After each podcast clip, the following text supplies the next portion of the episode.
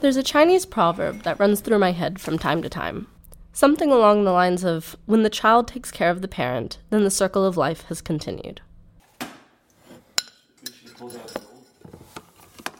I was taught this lesson early on in my life, when I was maybe 11 or 12. My father worked in a different town during the week. My mother had her own business she ran from our home, and I managed to make it to school every morning by 8 a.m. Like many other children, I had chores that were expected of me. One of them was to make my mother's coffee every morning and bring it to her while she was still in bed. I thought it must have been the height of luxury for her, but I hated it. It was stressful for me. If the coffee filter collapsed while the water was going through it, coffee grounds would end up in the cup, and I would have to do it all over again, wasting more coffee and making her wait longer. Every time I put the filter in, I would second guess myself and adjust it for the perfect angle so that it wouldn't collapse. Half the time it would. And then there was the creamer. How should I know how much is the right amount?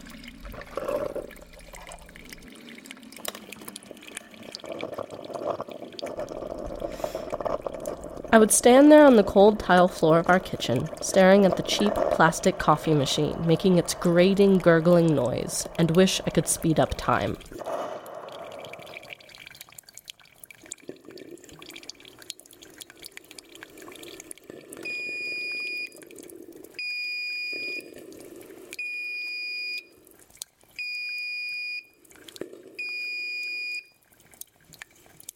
At seven in the morning, it was a lot to be thinking about.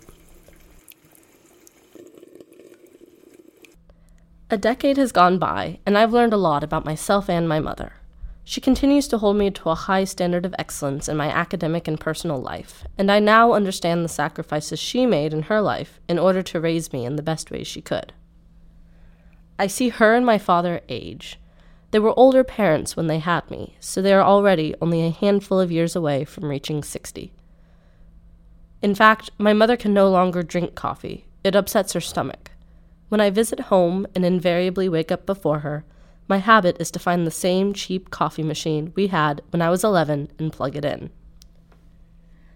Except it's in the back of the cabinet now, practically broken. Instead, I make her tea and buy her Christmas presents instead of expecting her to buy them for me.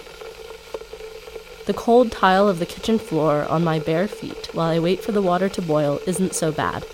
And luckily, the kettle doesn't make that grating gurgling sound the coffee machine did. The sight of her face when I bring her the mug now brings me pleasure. Our relationship, our family, is constantly changing. But my role in the morning will always be to bring her breakfast, and I like that.